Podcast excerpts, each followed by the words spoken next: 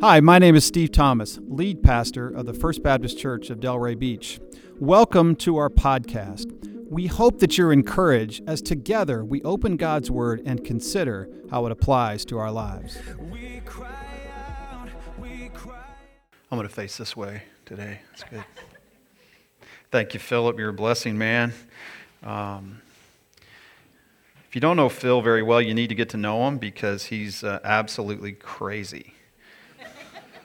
And I mean that in love. And uh, because if you're a lead pastor and your worship leader is not crazy, you're probably going to be an incredibly boring church, right? Um, so uh, appreciate you, brother. Um, you're a great blessing in my life, and it's good to be with you this morning. Well, today uh, we're going to continue in our series from Mark chapter 5. And as we do, as we start to think about God's Word, I want you to think about the last crowd you were in. Last time you were around a whole bunch of people, maybe milling around, maybe like an arts festival or a Delray Affair kind of thing. Um, we were up at the marriage retreat this past weekend in Stuart, and Julie and I walked through their arts festival in Old Stuart. If you've been up there, it's kind of a really cool town. It's kind of like Delray, only not on steroids, kind of a little bit chilled. Um, it's a great place. But as I walk through those arts festivals, I'm really what you would call a tire kicker. You know what that is? That's someone who goes and looks at cars, and maybe a car show, maybe a car lot, and they just kind of kick the tires. They're really not going to buy. And if you've ever been in sales, those people annoy you to death. Because they come and they take up your time and they act like they're interested, but they're really never going to make an investment, right? They're never going to buy. They're just there, kind of taking up space and kind of enjoying the good art, right? The beautiful car, in this case, last, yesterday, it was some cool crafts and artwork that I'm never going to buy. It's never going to happen, but it's kind of neat to see, and it kind of makes you feel kind of, I don't know, relaxed or whatever. You kind of like it, and it does draw a crowd. And that's how most crowds are. People gathered to see something, and most are never going to invest themselves in whatever it is they're seeing. This morning, as we consider Jesus, I want to encourage you to break out from the crowd. I want to encourage you to say, Jesus, I need to get a hold of you. I don't want to just be a tire kicker anymore. I want to break out from the crowd and I want to experience all that you want to give me. Matter of fact, you may say, God, today I, I got to experience Jesus. I've got to have that happen in my life because things are not as they should be and I'm struggling. That's what today is all about. We've moved our prayer time to the close of service today because I want to encourage you, the close of our service, to break out from the crowd and come touch the garments of Jesus.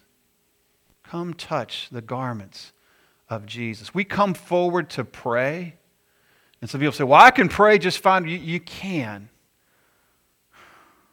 There's something about coming to pray, coming to God's altar to pray. And we'll talk a little bit more about that as we go. Well, we're in a series called Maximum Power but Mixed Results. And that's exactly what happens in a crowd. They come to see Jesus, and there's all this power displayed, but only some are actually affected.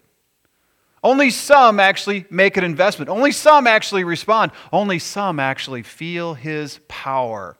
We talked a while back about Jesus calming the storm and, and the, the disciples saying, This is amazing. How, who is this that even the weather responds to him? Last week we talked about the, the, the man who was uh, possessed by probably hundreds of demons, an incredible evil presence. And that Jesus frees him of that, and he chases these demons off into this herd of pigs, and they go down into the Sea of Galilee and they drown. And this man is normal. It's an incredible miracle that Jesus is able to have this power over this incredible demonic force. But then the people of the town, Jesus, would you go away? Please go back across the water because we don't really want you to deal with our evil. We kind of like it. We kind of want to hold on to it. Jesus, please don't bother us. We're, we're, we can manage our evil just fine. And actually, dealing with evil just cost us maybe a million dollars worth of pork. So, Jesus, go away. Think about that. Do I want Jesus to deal with my evil? Do I want Jesus to deal with the evil that, that bothers me all the time, or do I really kind of like things the way they are? And we saw that there's an opportunity for Jesus to deal with evil. We're going to have to let go of some things. And so today, Jesus crosses back over the Sea of Galilee, which is a lake about 13 miles long, about seven miles wide. And uh, you would, on the eastern side of the lake, is the Gentile territory, and on kind of the northwestern side of the lake is the Jewish territory. And Jesus has gone there intentionally to encounter evil with the Gentiles. And now he takes his boat and they go back to Capernaum, probably on the northwest rim of the Sea of Galilee. And he's about to show some more maximum power. So look at verse 21 of the chapter 5 of the book of Mark. Most of you know the Bible's divided up in the Old Testament and New Testament. New Testament consists of the story of Jesus, and that story then interpreted for the church by Paul and others. And so Mark is one of those gospel accounts, one of those eyewitness accounts, or one of those, those accounts of Jesus and his ministry. So look with me, Mark chapter 5, beginning in verse 21. And when Jesus has crossed again in the boat to the other side, a great crowd gathered about him and he was beside the sea. So Jesus shows up in this probably 25 foot boat and with 12 guys, and they land, and suddenly a crowd gathers. Apparently, someone had texted ahead and told everybody that Jesus was coming. Or more likely, he landed and the word just spread. Hey, the miracle worker's back. Hey, that guy that puts on a, a cool show every time he's here is back. Let's go see what's going to happen. And people all gather on the lake shore, which really would have been a, a fairly common place to gather in those days. And so they, they all gather around Jesus, and there's kind of an excitement. And again, here's the crowd really kind of waiting to see what Jesus is going to do next. Watch what happens. Verse 22. Then came one of the rulers of the synagogue, Jairus by name, and seeing him, he fell at his feet, and he implored him earnestly, saying, My little daughter is at the point of death. Come and lay your hands on her, so that she may be made well and live. And he went with him. Get this. Here is the ruler of the synagogue. For us, this would be like pastor of a church. He's the one who made sure worship happened. He oversaw the synagogue, the place of worship in those days. And he would have been a very well known man. He also would have been a, rel- a fairly wealthy man. And in addition, the synagogue and Jesus didn't always see eye to eye. They weren't really in on the Jesus thing. They were kind of uh, hot and cold about him. They really weren't weren't the same. So they didn't like the fact that Jesus didn't come and try to engage all the religious leaders and get them on board. Rather, he did his thing and he wanted them to respond to him. So here comes this guy, well dressed. He's in a nice suit. He comes to Jesus. He gets through the crowd and he gets to Jesus and he falls on his face. And he says to Jesus, You've got to come. My daughter is dying. If you would come, you can save her.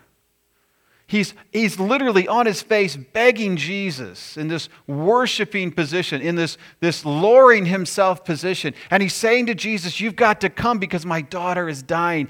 I'm out of options, I'm out of time.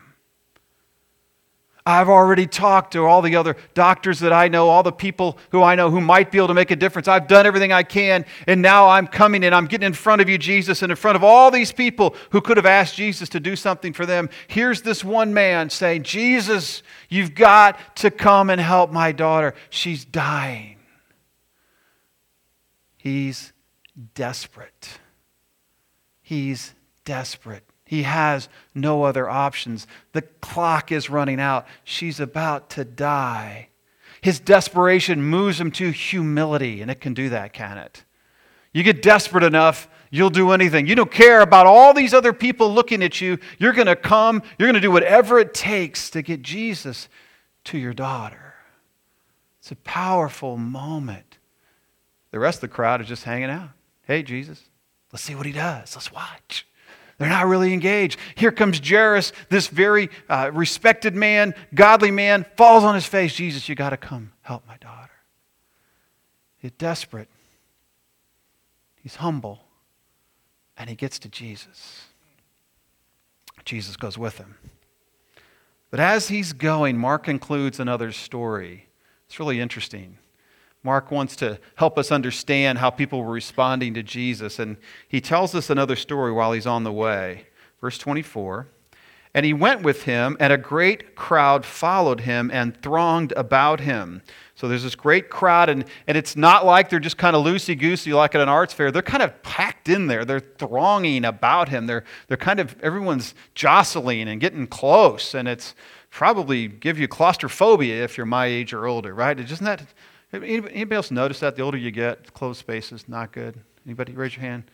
We're going to have a support group after this. We'll talk about it. Um, I just want to. I just want to feel okay about myself. Okay.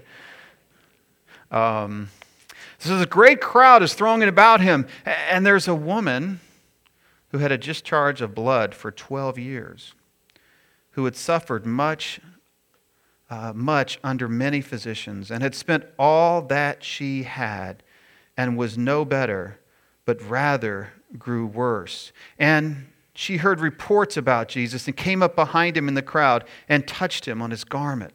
So here's a woman, 12 years she's had this bleeding. 12 years.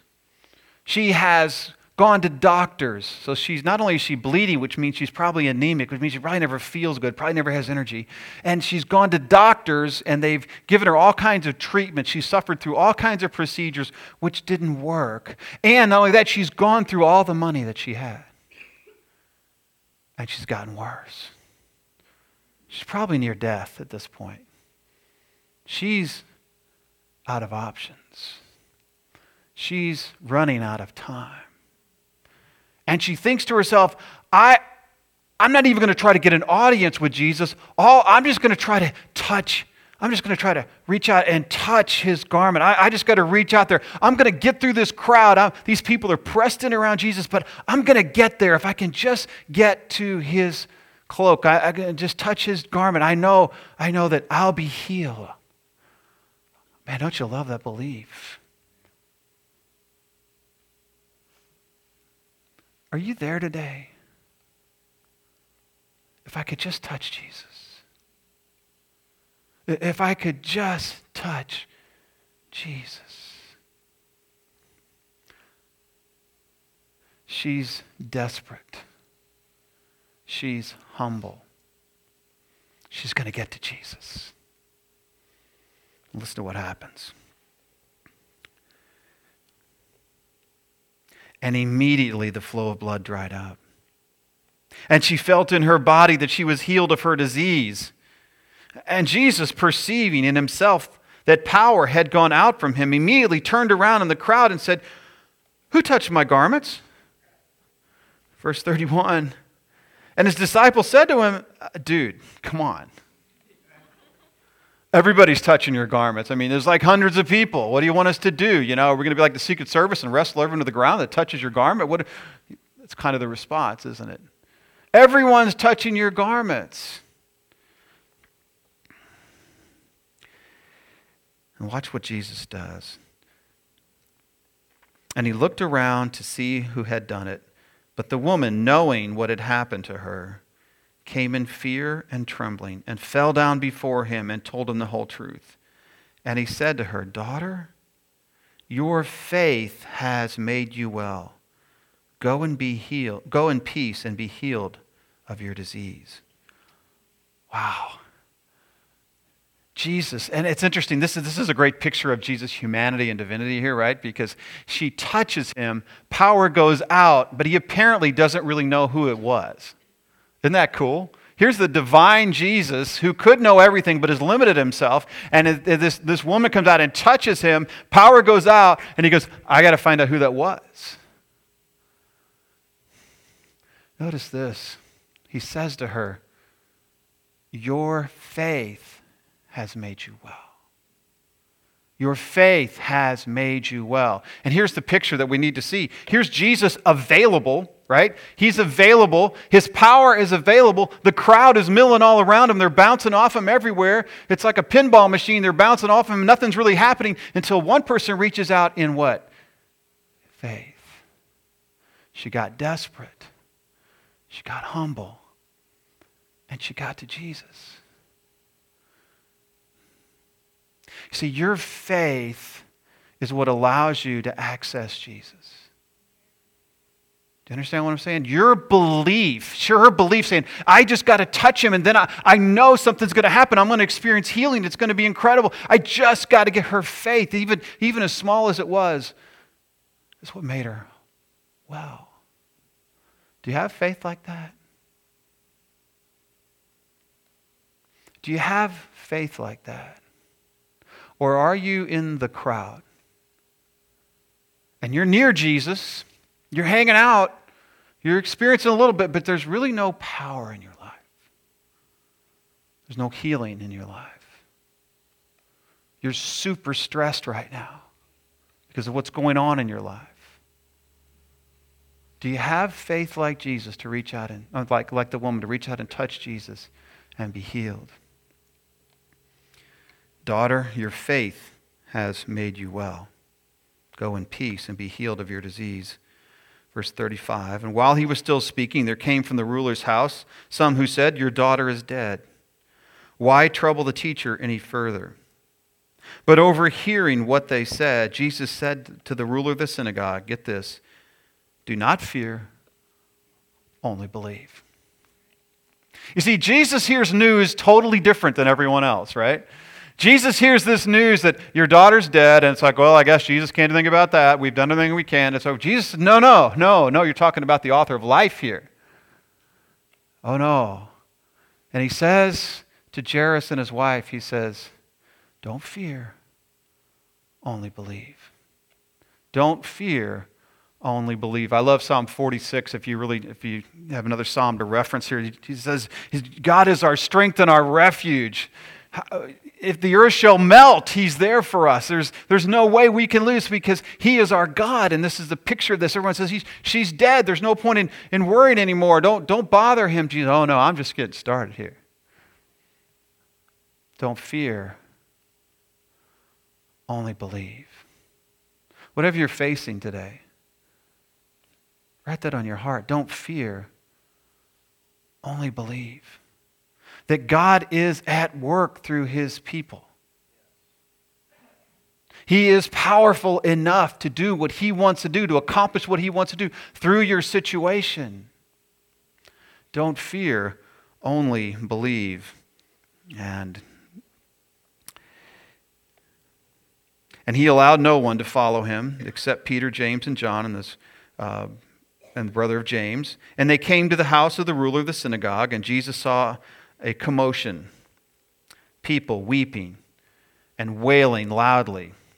And, they had enter- and when he had entered, he said to them, Why are you making a commotion and weeping? The child is not dead, but sleeping. And they laughed at him, but he put them all outside and took the child's father and mother and those who were with him and went in where the child was. And let me pause there for a moment and, and to understand what this was like. When someone died in those days, you actually would hire some musicians to play dirges and other people to wail. That's, that's what they did. You would actually hire these professional wailers would come in and they would mourn and it would be quite a scene. And there's some cultures that do that today even. And so Jesus comes in and there's all this wailing and all this, this horrible just sadness and he puts them out. I love that. Jesus says, you need to, you need to leave because something really, really wonderful is about to happen here. He says she's only asleep and that is a euphemism in that time that really means, could mean sleep or dead actually. And so she's He's about to raise her. He puts them all out. He takes his three closest disciples and the mother and father, and he goes into her. And he says this And he took the child's father and mother and those who were with him and went in where, she, where the child was. And taking her by the hand, he said to her, Talitha Kumi, which means, Little girl, I say to you, arise. And immediately the girl got up and began walking for she was 12 years of age. And they were immediately overcome with amazement, and he strictly charged them to tell no one, that no one should know this. And he told them to give her something to eat. 12 year old needs to eat, right? And it's always when, when you see that in Scripture, someone raised from the dead, Jesus ate after he was resurrected. It's important to know this is not just a spirit, because spirits don't eat, ghosts don't eat. But real people who've been raised from the dead, they need to eat.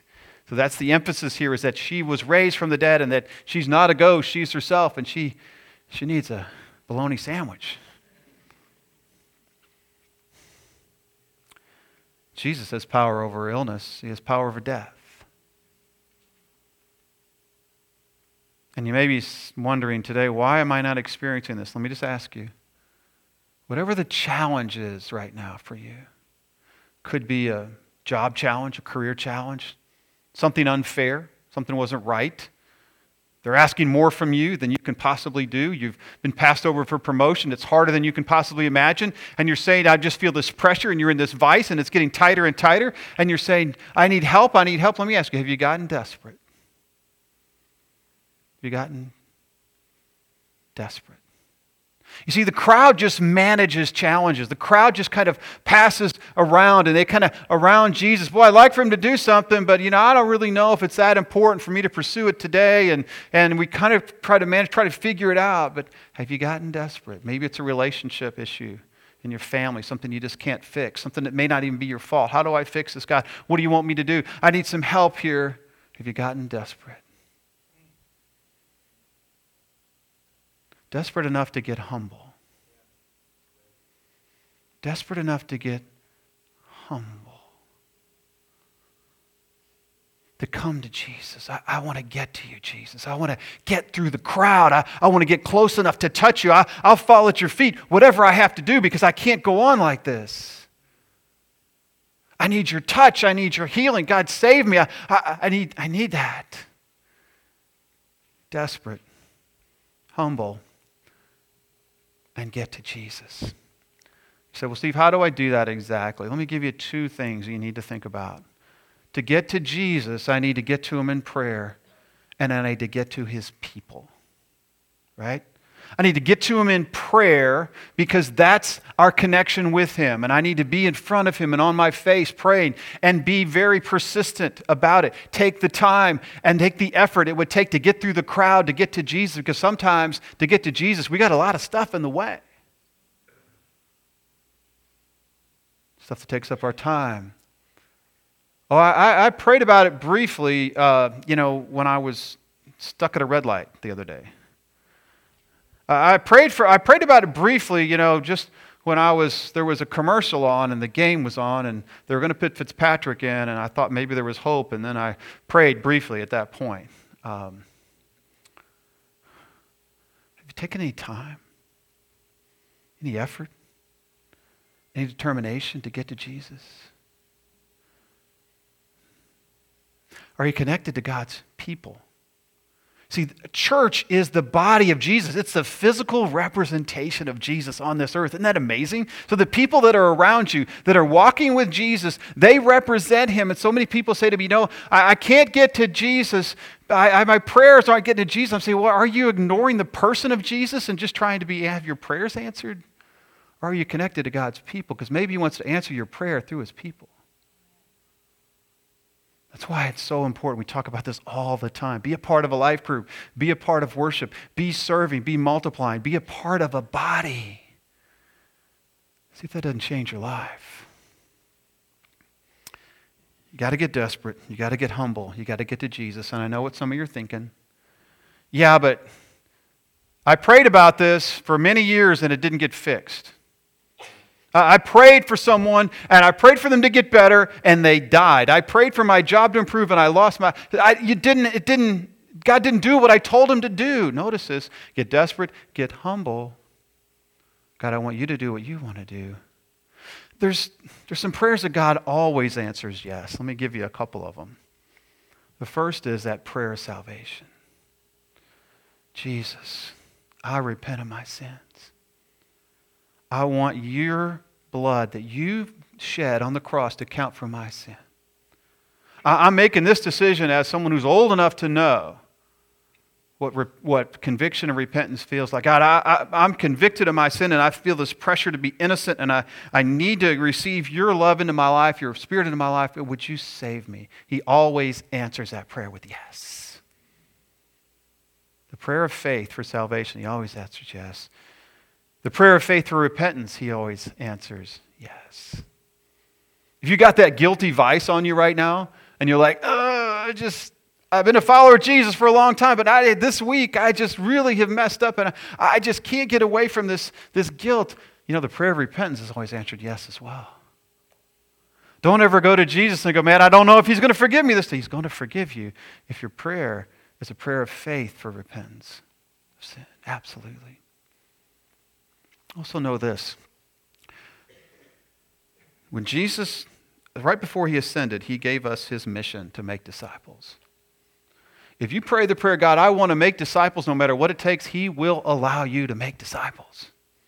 Now, in that process, understand this there's going to be some hard days. Jesus said this He said, Anyone who would follow me, take up your what? Your cross and follow me. I think the saddest thing that I've ever heard of is, is a believer who's trusting Jesus but really isn't following him because they're afraid of taking up that cross. They're afraid of taking up that difficult situation. They're afraid of picking up that thing that means part of them is going to have to die. That's what he's saying. Uh, God, I don't know if I can do this. Uh, Jesus said, Pick up your cross and follow me.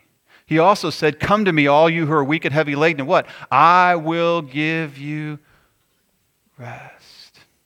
Take my yoke upon, me, upon you, for my burden is easy. My yoke is easy. My burden is light. Are you burdened today?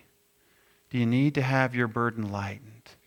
I want you to reach out for Jesus. Get desperate. Get humble. Get to Jesus. He may not remove your thorn in the flesh, as Paul said. I got this thorn and it's killing me, and I, it's, it's causing me to be humbled. I, I won't be exalted above measure because I've got this thorn in the flesh, and it could have been all kinds of things, probably something physical. And God said, No, what? He said, My grace is sufficient for you. I'm going to be with you in this journey, just like He said, He'd be with us always, even into the end of the world. Sometimes, though, I think we separate ourselves from Him, and He winds up on the front porch knocking to get in. And what he really wants to do is be with you in this journey. Do you need him to be with you? Do you need him to walk with you? To be with you? You see, Jesus came to heal. He came to be with us.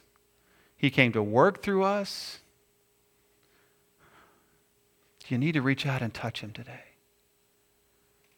I want to encourage you this morning get desperate, get humble, and get to Jesus. If today is your first, you said, I've never asked him to save me, I want you to come here in just a minute. You may say, you know, Steve, I, just need to repent, and I, I just haven't, and I, I, I need to repent. I want you to come here in just a minute and repent at the altar. If you're saying, you know, my life is hard, I just can't get over this issue, and I need some miraculous help from Jesus, I need to know His presence in this journey. I, I need to be encouraged in my walk. I, I need to just reach out and touch Jesus. I want to encourage you to come here in just a minute and pray at the altar. So I, I can pray right where I am. I want you to get desperate. I want you to get humble. I want you to get to Jesus. Would you bow with me?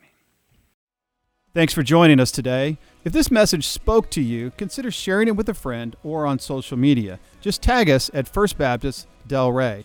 If you'd like to support this ministry, go to fbcdelray.com. Hope to see you again next time. God bless.